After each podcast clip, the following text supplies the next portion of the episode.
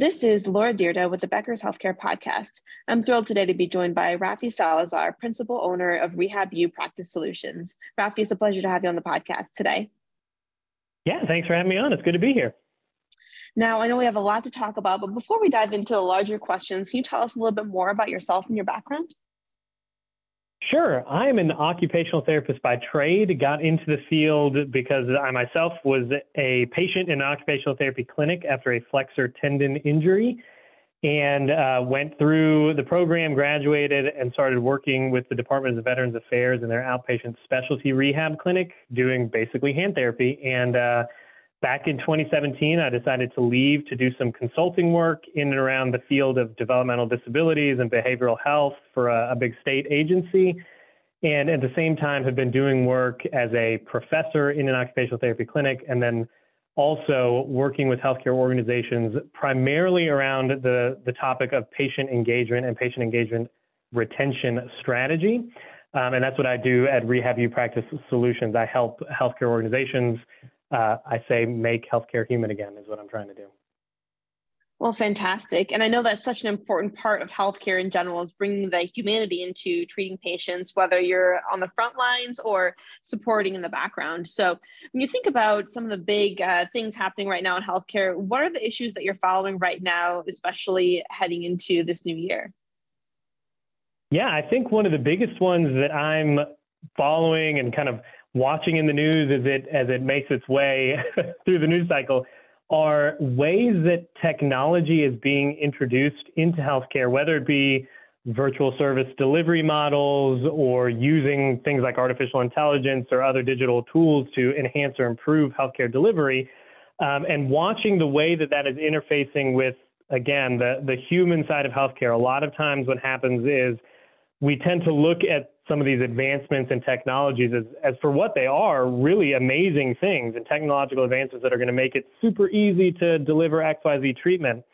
One of the things that gets overlooked, though, or kind of bypassed, is the the idea of what happens to the experience or the experiential perspective of the patient going through this new treatment. You know, whether it be um, a digital service delivery method or some kind of tool being implemented, what is this doing to the actual experience of that patient and their relationship, their interpersonal relationship with the treating clinicians? Because I'm, I'm a big fan of saying healthcare in and of itself is a human experience. It's based in relationships. It's one person skilled in the art of healing helping another person who's on their own unique road to recovery. And that relationship is hugely important. And depending on how we implement or don't implement these tools appropriately, we could either add to and improve and build and strengthen that therapeutic alliance or that relationship between the clinician and the patient, or we can detract from it by making it an inhuman or more of a, a systematized approach. And we definitely don't want to do that.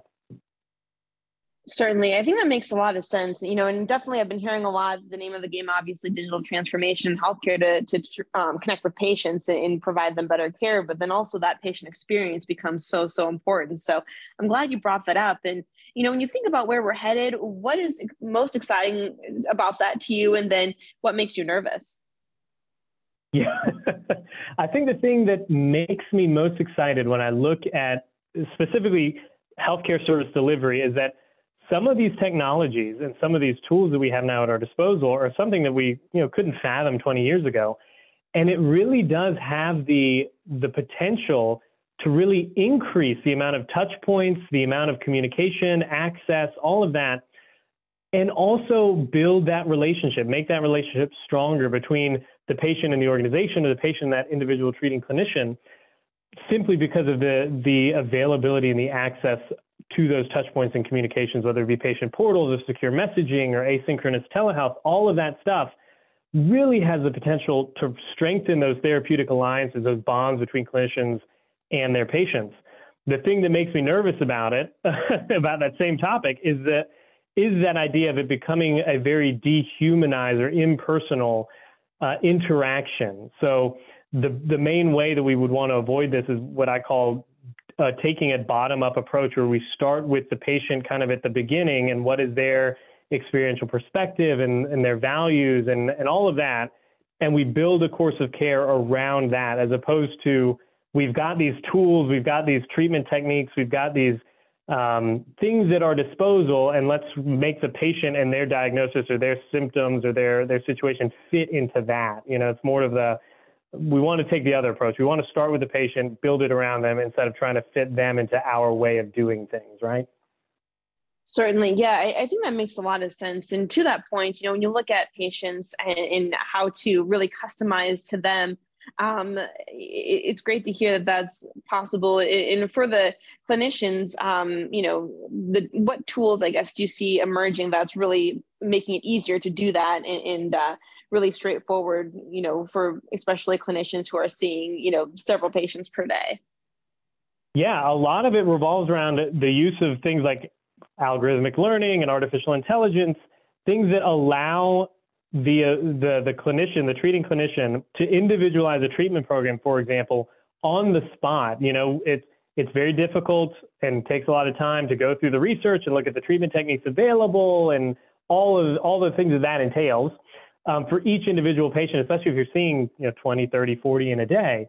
But using some of these tools, these techniques, and these these uh, algorithms that are at our disposal here, you can generate those individualized plans of care very quickly that take into account all of the, that individual patient's unique circumstances, maybe their uh, socioeconomic status, their uh, home environment, their work environment, other psychosocial factors that may or may not be affecting their recovery or their, their interaction with this disease or this uh, diagnosis, and being able to lean on and leverage uh, computerized technology to kind of give us those treatment options, whether it be clinical decision making tools or, or things of that nature, really helps the clinician to take the time to be able to develop a treatment plan that is individualized, that is specific to that individual, using the tools that they have at their disposal without having to, to spend a whole lot of time digging through it manually.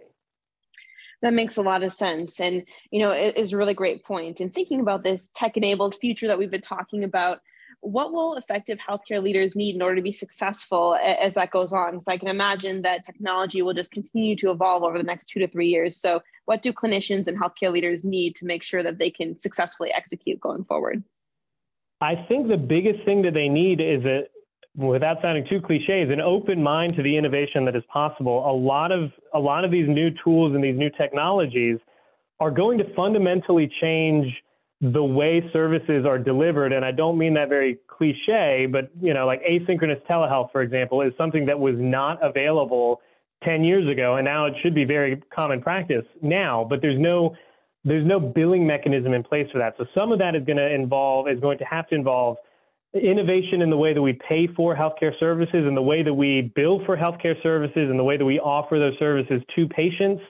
Um, and then the, the willingness to adopt some of those technologies and some of those tools because again anytime you're kind of taking a step out you know there's always a risk there um, but the risk is very much worth the reward especially when you look at the, the clinical outcomes the patient satisfaction outcomes that these tools have the ability to provide for us or to help us to provide for the patients and what we need going forward is like i said the willingness to experiment to challenge some of those status quo way of doing business whether it be the way that um, services are are paid for or the way that we're actually going about delivering the services themselves. That's a great point. Rafi, thank you so much for joining us on the podcast today. This has been a really interesting and insightful conversation, and I look forward to connecting with you again soon. Yeah, thanks so much for having me.